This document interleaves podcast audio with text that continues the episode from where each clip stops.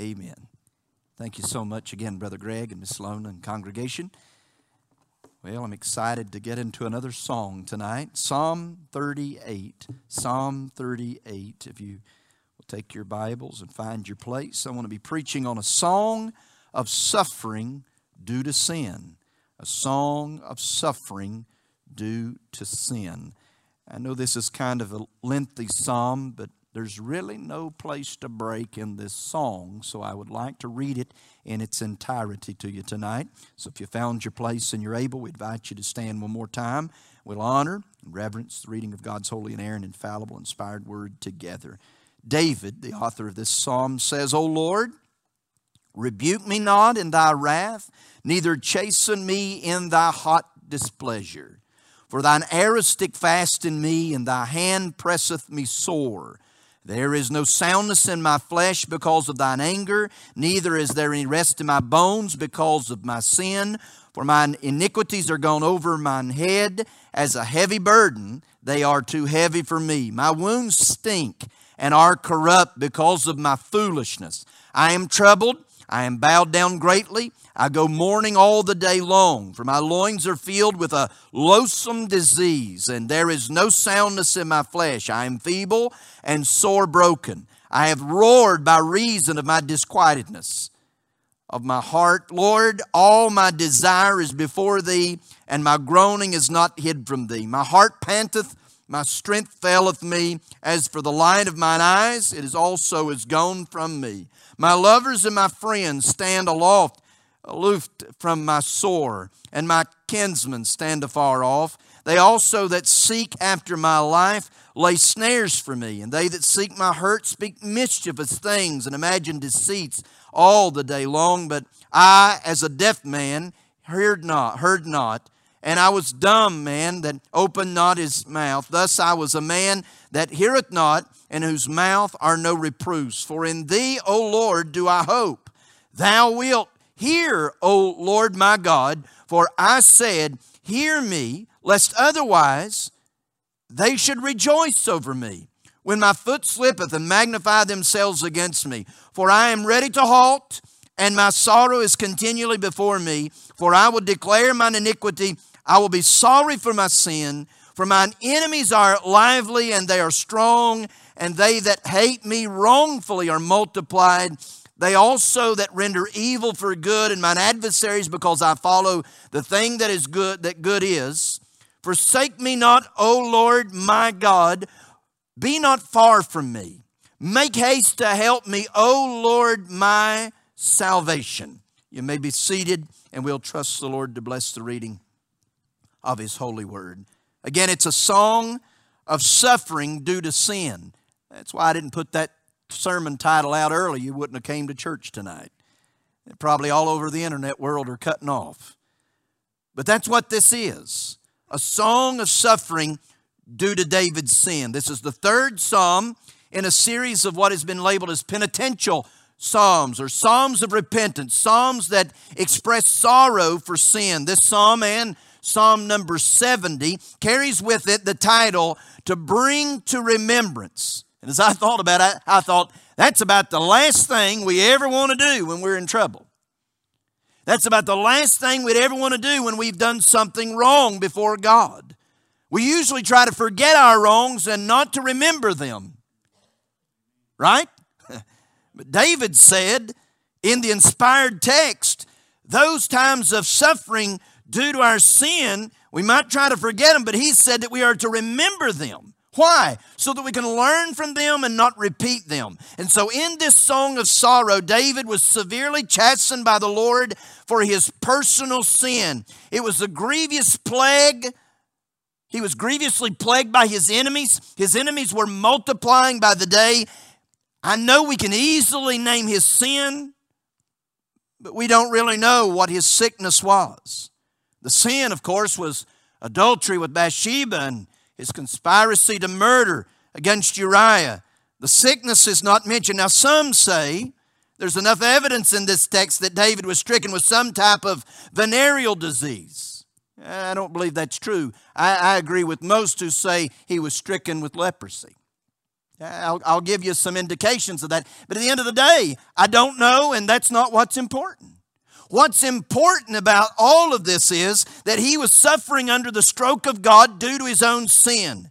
We have stated it before that not all sin is due to sickness, so just go ahead and write that down. Give me an example. Job's was not. Everybody need a few friends like Job who sinned. but it wasn't. God said no. It was an upright man that feared God and escheweth evil. It certainly wasn't the condition of the blind man in John 9. The Lord said it wasn't due to his sin or his parents' sin. Whoever thought that your sin can affect your children? God said it would. Can. But it was with the man that they let down in the roof, the paralytic. He said, Thy sins be forgiven thee, and you've been made whole. And David would testify, and he does through this psalm and many others. David confessed that it was because of his sin. His sickness was due to his sin. He owned it. He confessed it. He cried out to the Lord for compassion to deliver him from his adversaries as well as to heal him from his infirmities. Now, David writes this psalm, and it is one long Hebrew song of wailing, a wail of despair over his sin, but yet I would not present it tonight if it did not end with a prayer of hope. That's why it made the book. We all can sing a long song of sin's despair. But why it makes the book is because David doesn't end there. It made the book because David lays a prayer of hope and help in the Lord. And David teaches us that true confession leads to the Lord's compassion. Anybody here need a little of the Lord's compassion? And so that's what we look at tonight. And so verses 1 through 14 is a long rebuke of David's sin. Some of it's from the Lord, most of it is self rebuke, David going over his own situation. But we look at the Lord's chastisement that is spelled out in verses number 1 through 4. Let me read them slowly again. The Bible said, O Lord, rebuke me not in thy wrath neither chasten me in thy hot displeasure. If you remember the first psalm we did in this section, in this section and series of Psalm 6, it's almost the exact same wording. Verse 2 For thine arrows stick fast in me, and thy hand presseth me sore. There is no soundness in my flesh because of thine anger, neither is there any rest in my bones because of my sin. For mine iniquities are gone over mine head, as for a heavy burden, they are too heavy for me. And so, as we look at the Lord's chastisement, we see his anger towards David's sin. Now, more times than not, we fail to count the cost and the extreme consequences of our sin.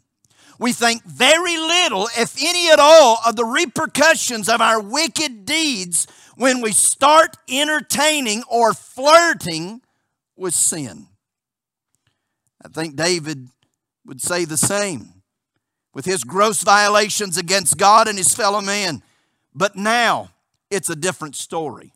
Now in Psalm 38, David knows the full effects of angering God with his sinful acts. And he begs God not to rebuke him in wrath or chastise him in God's hot displeasure. Why? As I'm not going to beat a dead horse. As we learned in Psalm 6, it's still true in Psalm 38, and it's still true today. If God does not temper his wrath dealing with his children, no one could abide it. I, I just can relate back to childhood. It's nothing like this, but I remember my dad sometimes over my actions would flash. And I appreciate my mama because she'd say, Jim, settle down before you take off that belt. I'm glad mom had a way of tempering sometimes my daddy's hot displeasure. It made a little difference back here. Does anybody know what I'm talking about? But how much more the disciplined hand of God that is angered because of my act of rebellion and sin. If it's not tempered with compassion and mercy, you'd be consumed. We need to understand that. We need to think about that next time we're flirting with an occasion to sin. The next time we're entertaining a wicked dealing, that we will anger God. And in God's hot displeasure, you couldn't abide it. And so David's begging and praying for the mercy of God that he may withstand the judgment of God. Again, David tells us that God's chastisement upon his life, even when it was tempered with mercy, was still like arrows piercing his flesh and like heavy hand, a heavy hand of God crushing him. At the end of the day, you and I must understand that you and I will not, will not, will never get away with our sin. Never. God says that marriage is honorable in all, and the bed undefiled, but whoremongers and adulterers God will judge, and God would not change his word for even David.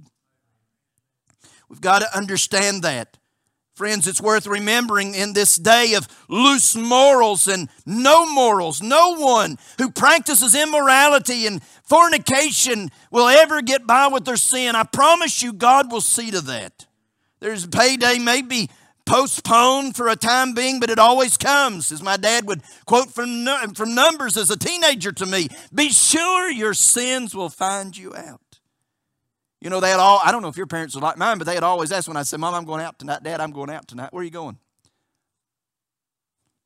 Just kind of look around and trying to come up with something. What are you going to do? And when I hesitated, my dad would always come back with that son, be careful. And be sure your sins will find you out. That statement alone helped me cancel a lot of plans. Why? Mark me different. I fear God. I fear to anger him who would deal in hot displeasure.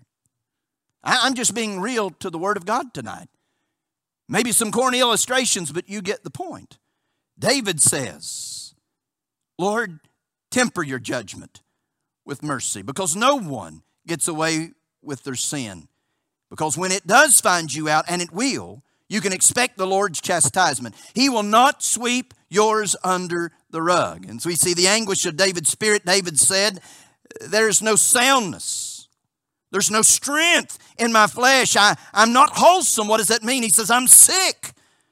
I'm sick because I've angered you, O God. I cannot rest. There's no peace in my mind and in my heart because of my sin. Ladies and gentlemen, this may sound like a harsh and a mean sermon, but I'm thankful for it. I am glad there is no rest in me when I've angered God. I'm glad when there's no peace and I feel sick to my stomach and in my spirit when I've sinned against the living God. I'm glad I can't sin and just lay down and forget about it. David said it's a nauseating spirit with it's, it's a nauseating feeling within my spirit. He talks about his body in a moment as Paul wrote in the Corinthians to flee fornication. Every sin that a man doth is without or outside the body, but he that committeth fornication sins against his own body. And by the way, I have learned that God has many fearful weapons to chastise those sins. Probably don't even want me to deal with this tonight, but it's in the text, it's in David's life, and I'm going to deal with it. Do you realize that there are more than 30 known sexually transmitted diseases that carry some disgusting symptoms, and several lead to horrible complications like blindness, brain damage, insanity, eye infections, cancers, skin damage, bone damage, liver damage, teeth damage, and even death. You're playing with fire. God will see to it. Do you realize that the CDC reports that, listen to this, one in five adults in the United States are walking around with a sexually transmitted disease? What about our college students? I'm glad you asked. These stats are old, by the way. One in four college students are walking around with a sexually transmitted disease. Why would you say that? Because God's word's true. Be sure your sin will find you out. God will chasten those who anger him with their sin. And if that's not something, you know, and I, I, realize you've heard, I've heard, there are immoral people who say they've escaped that. They may have. They may have escaped somewhat of the physical disease somehow, but there are other consequences. There's many other consequences. David describes it, and I just read it to you, and I want you to see it. David describes that which is both physical, and then he describes that which is spiritual, emotionally, mentally. David describes the physiological damage that is done. It causes a great depression and anguish of soul and in mind. The consequences of his iniquity, he said, are far greater than his mind could handle. They are heavier than his body could carry. I think it's a true statement to say a moment's worth of passion's not worth a lifetime of pain. And somebody should say, Amen. David's condition, he describes it to us. He said there was some intense suffering over and over in this psalm. David names, I like the pronoun. He says his, he says mine in the text, my sin, his sin as the cause of his suffering. See, David knew full well that his sin would invoke the righteous judgment of God. You know, if you're not aware of that before you indulge, in that moment, you're keenly aware. But the truth of the matter is, most know and still indulge. David was in that category. David was a man after God's own heart. David knew the Lord, he knew the Lord's character, he knew the Lord's commandment. And so he knew it invoked the judgment of God in his life. His sin had to be chastened. Why? Why would God punish him? Because he is just, he is holy. He must punish our sin because he said it in the beginning. And God's not a liar, God's Lord. And he won't mar his reputation for any of Adam's ruined race. None of them. What I thought was amazing about this is David's suffering was not God's fault, it was David's fault. David admits that in the text. I thought, how rare. Most men, most women would rather die than to admit, let alone publicly, that they're sick, they're troubled, they're upside down because of their own sin. Oh no, we'd rather call and go on national television and let Dr. Phil make us feel good about our sin and claiming they're a victim, and we'd have never done that if someone had not have twisted our arm. And y'all still watch that every day of your life. What's wrong with you all? You're not a victim. You're a sinner, accountable to a holy God. The truth of the matter is, David said, It's my fault. He owned it, he confessed that. His own foolish behavior was the reason he was suffering. David describes his wounds, and I read that to you, that they stunk. Wow. And I want you to get this because it'll prove what I'm trying to say earlier. He says in verse 5, My wounds stink and are corrupt because of my foolishness, there he is again. And I'm troubled and I'm bowed down greatly. And I go mourning all the day long, for my loins are filled with a loathsome disease, and there is no soundness in my flesh. I'm feeble and sore broken. I have roared by reason of my disquietedness in my heart. He describes here that his wounds stink, they're corrupt, I guess it's easy to say that there was a foul odor coming from his bed chambers with a nauseating stink, and that was the stench of his wound. He was troubled in great pain. He said he was bent over double. He went around all day crying. His pain was so severe in his body that it caused him some acute distress in his mind. Have you ever noticed that? You're in so much pain, it'll mess with your mind. You wonder why so many people become addicted to prescription medication? Because they struggle with the pain that is so bad in their mind. David describes that. It was agonizing and acute even in his mind. He said his wounds were loathsome, which means there was a burning. They were hot to the touch. It was an infection that gave him a fever. His wounds were inflamed. He hurt so bad. The Bible says he roared like a lion. Can you imagine that? The sweet singer of Israel, who had a voice that would calm the demented, was now out of his chamber howling and roaring like a lion in pain. I hope you get the word picture. And I thought about all that and I said, How in the world do you preach that stuff? Then the thought come to me that's the very nature of sin it leads ultimately to nothing but suffering. suffering. He describes intense sorrow. Verse number nine, I read it to you. He said, Lord, my desire is before thee, and my groaning is not hid from thee. My heart panteth, my, my strength faileth me, and the light of mine eyes is also gone from me. My, my lovers and my friends stand a, aloof from my sore. My kinsmen stand afar off. They also that seek after my life lay snares for me, and they that seek to hurt speak mischievous things, and imagine deceits all the day long. But I am as a deaf man, heard not and I am a dumb man and opened not his mouth. And thus I was as a man that heareth not, and in whose mouth are no reproofs. So he describes his intense sorrow. In these following verses that I just read to you, David describes the sorrow that comes from being separated from God first and then from his fellow man. I've learned this the hard way, and so have you. Our sin separates us from God. I'm talking about our fellowship from God. David was God's son. David would always be God's son. I'm God's son. I'll always be God's son. But when there's sin in our life, He will not hear us, He will not fellowship with us.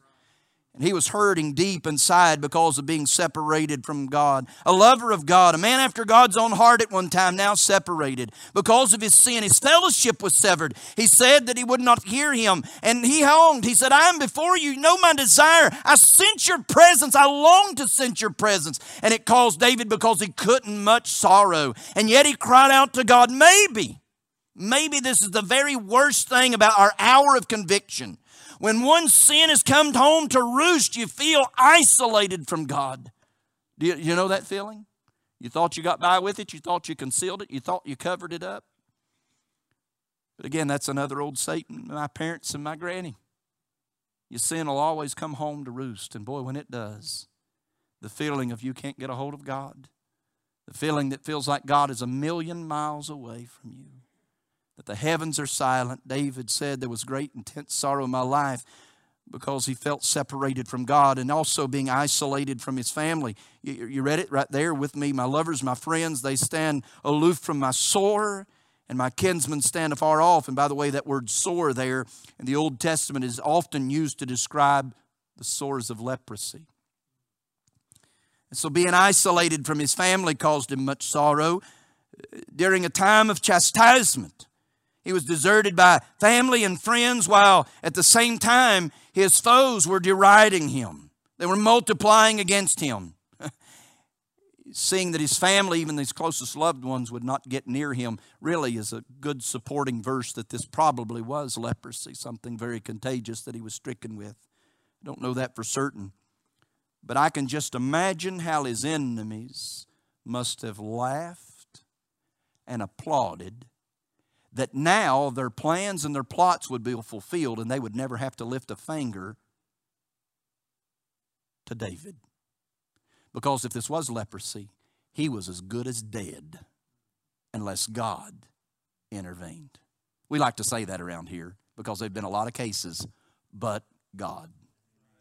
A lot of you shouldn't be here tonight, but God. I don't know why you were where you were, but all I know is God showed up. And but God, your enemies would be laughing and rejoicing at your demise and your death, but God. That's where he was at, intense sorrow. And then intense silence, he described that he said his condition was so overwhelming that he felt like a deaf and a dumb man who could just sit there in silence before the living God. He couldn't hear, he couldn't speak. Have you not been there? Why, I have. I've been in a spot where I felt like I couldn't get a word out. And try as I may, it's like the silence of the heavens were deafening. Couldn't hear anything. But I didn't give up. You didn't give up. David didn't get up. Although he said it was like he was a deaf and dumb man, he still cried. Here's, here, here's what I've learned Sometimes you have no words. Sometimes you have no thoughts. But yet, I'm going to get excited. There's someone in me that's not me. In my spirit, knows when I'm in trouble to cry out for me. I may not have any words, I may not have any good thoughts, but the Spirit of God inside of me, my spirit that longs for help for me, will cry out. Cry out in desperation unto the living God. And that's what David did. Here was a man, here was a man who could not hear, once the sweet singer of Israel, always had a song in his heart, always on his lip, but there he sat with nothing. His mouth was stopped because of the judgment of God. Sin had taken his song, it had robbed his speech, it had controlled his mind. And if only we would think about that and count the cost of sin before we ever even entertain sin, we'd be so much better off.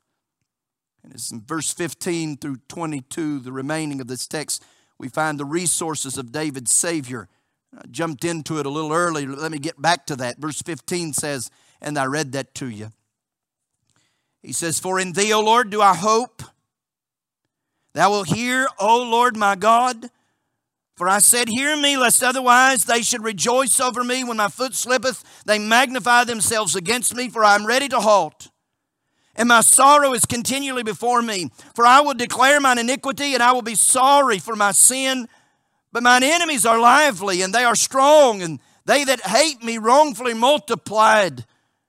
They also that render evil for good are, my, are mine adversaries, because I follow the thing that is good. Forsake me not, O Lord. Oh my God, be not far from me. Make haste to help me, O Lord, my salvation. So we see David's cry. Yes, I got a little ahead of myself. I got excited. But that which David's hope rested on was that he may not have words, he may not have the song he used to have, he may not have the thoughts, but he had hope that the Lord would hear him. We can't ever lose that. Because it's not a reality if you're a child of God. He is near those who cry out to Him. He will hear us. Even overwhelmed to the point that he could not speak or hear, he would cry to the Lord, and he was confident that God would hear him. His only great concern was he wanted God to hear him because his enemies would not have an occasion to blaspheme God and make fun and rejoice over the death of his servant, a chosen vessel like David. Can you imagine the devil's crowd? Could you imagine the enemies of God and of David?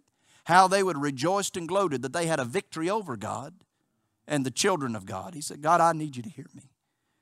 And that the Lord would heal him. Can I tell you, I, I don't believe in healers. I, I, don't, I don't believe in divine healers. If they're out there, why don't they go to the nursing home? Why, why don't they go to the hospitals? And I'd like for them to visit the COVID ward and the cancer ward. I don't, I don't believe that. God gave that gift, but He said those would pass. But I do believe in the divine healer. We have testimony all over this house. I believe in Him. And I believe He can heal. Does God always heal? Not always. The Apostle Paul cried for healing three times. God said, No, no, no. No. Why? My grace is sufficient. Sometimes you need to go through some things to appreciate His grace. Sometimes He says, Yes, thy sins be forgiven you. Take up your bed and walk. Woo! What a day. When doctor said he's going to die, God said, No, not finished. When the doctor said, You don't have two years to live, you've been here 20, praise God. God says, No, He does that from time to time. But here's what I know in David's life that contrition and confession are good first steps in getting to the root of the problem when sickness is due to your sin. It was David's. That prescription was given to us in the epistle of James concerning this matter. And in David's case, if David had not repented and come clean and owned his sin before the living God with a broken and a contrite heart, that man would have died prematurely with leprosy. And I wonder how many stubborn people went home early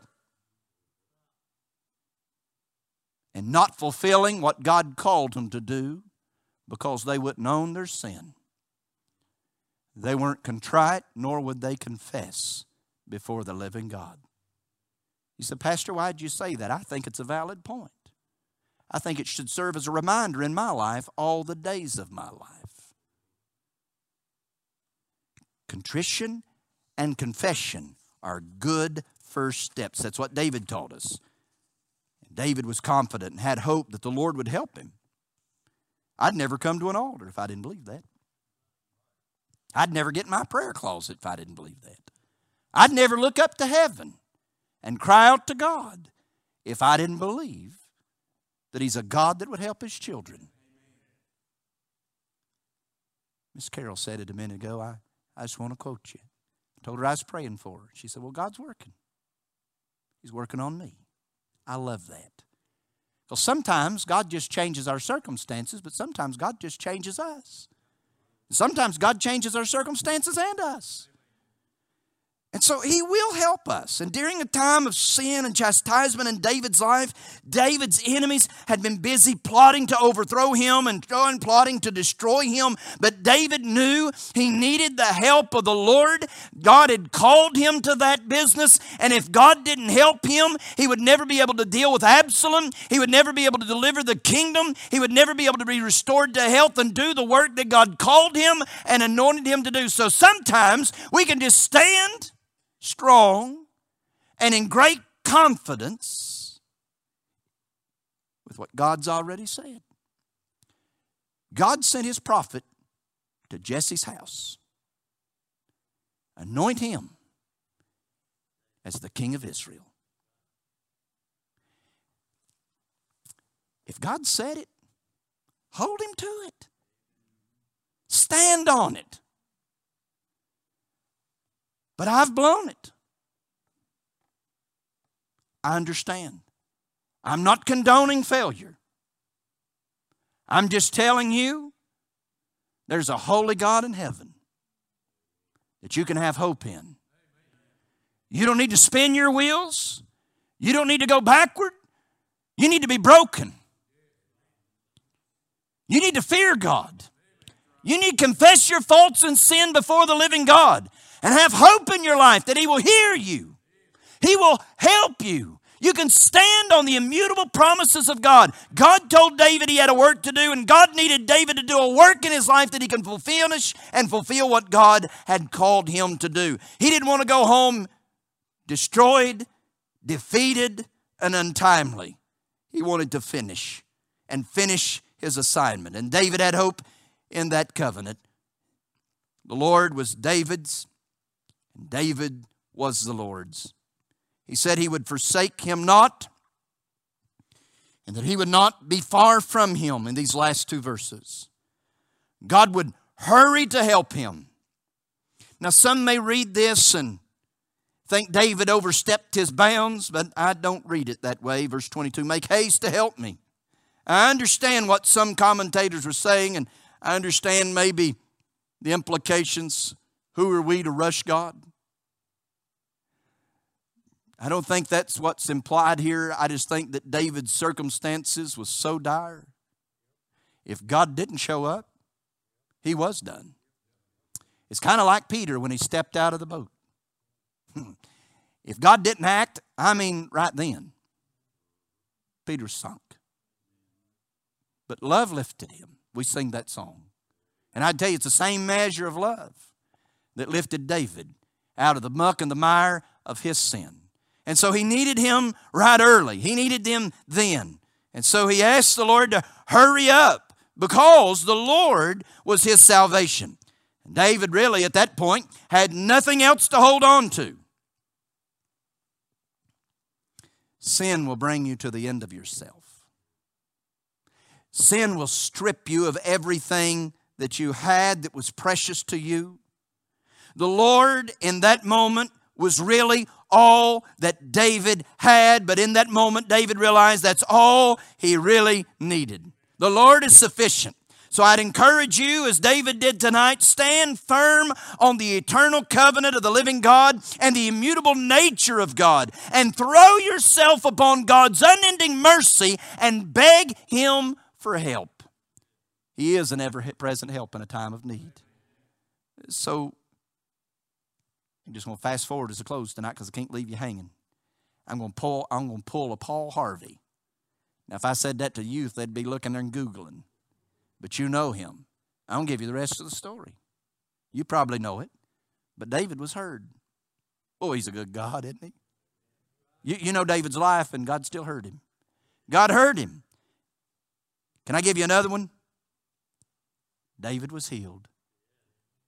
I, I like kind of going over this when I'm by a bedside at the hospital or a nursing home, and maybe at a home somewhere, and somebody's really struggling, and they said, "Well, I need the Lord."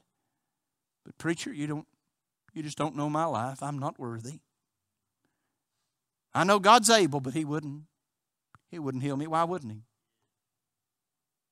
He heard David. He healed David.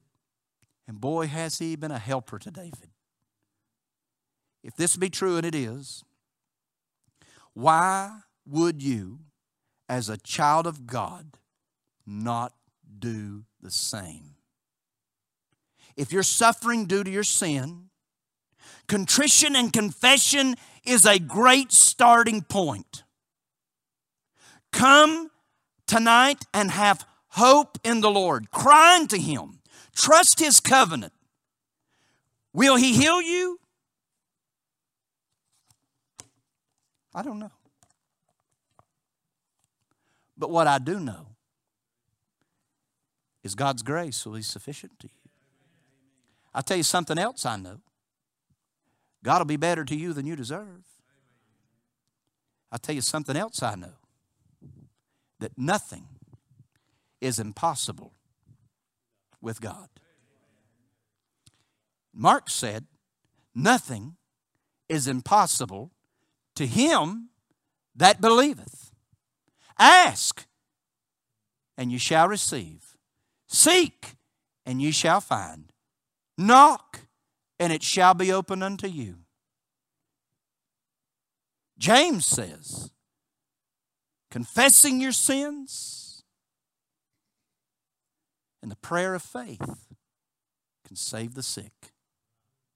I told you not all sickness is due to sin, but some is. How do you know? You know. You know. Has God ever failed to convict any sin? Has God ever failed to let you know where you failed Him? Has God ever failed to let you know why you're going through what you're going through? Oh, I know what we do. We all say, Lord, I don't understand. I don't know in times of this nature. It's why I said what I said in the sermon. Because of stinking, foolish, sinful pride, most of us would rather be dead than to confess our fault before God. David said, Not me. Not me. It's my sin. That's why I'm sick, Lord. Father, thank you. Thank you for this song. Thank you for its instruction and warning. Lord, thank you that you're a merciful and a gracious God. Lord, you're so good to us. I pray, Lord, that you would help us to keep this in the forefront of our mind and close in our hearts.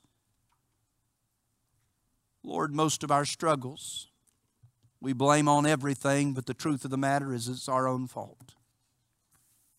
Lord, I know I cause most of my troubles, but I appreciate the chastening hand of God that gets our attention, that leads us to repentance that draws us back into sweet fellowship with the living God. Thank you for being our hope. Thank you for hearing us. Thank you for helping us. And for those who are hurting, I pray they'd find help in you tonight. And we ask it in Jesus' name. Amen.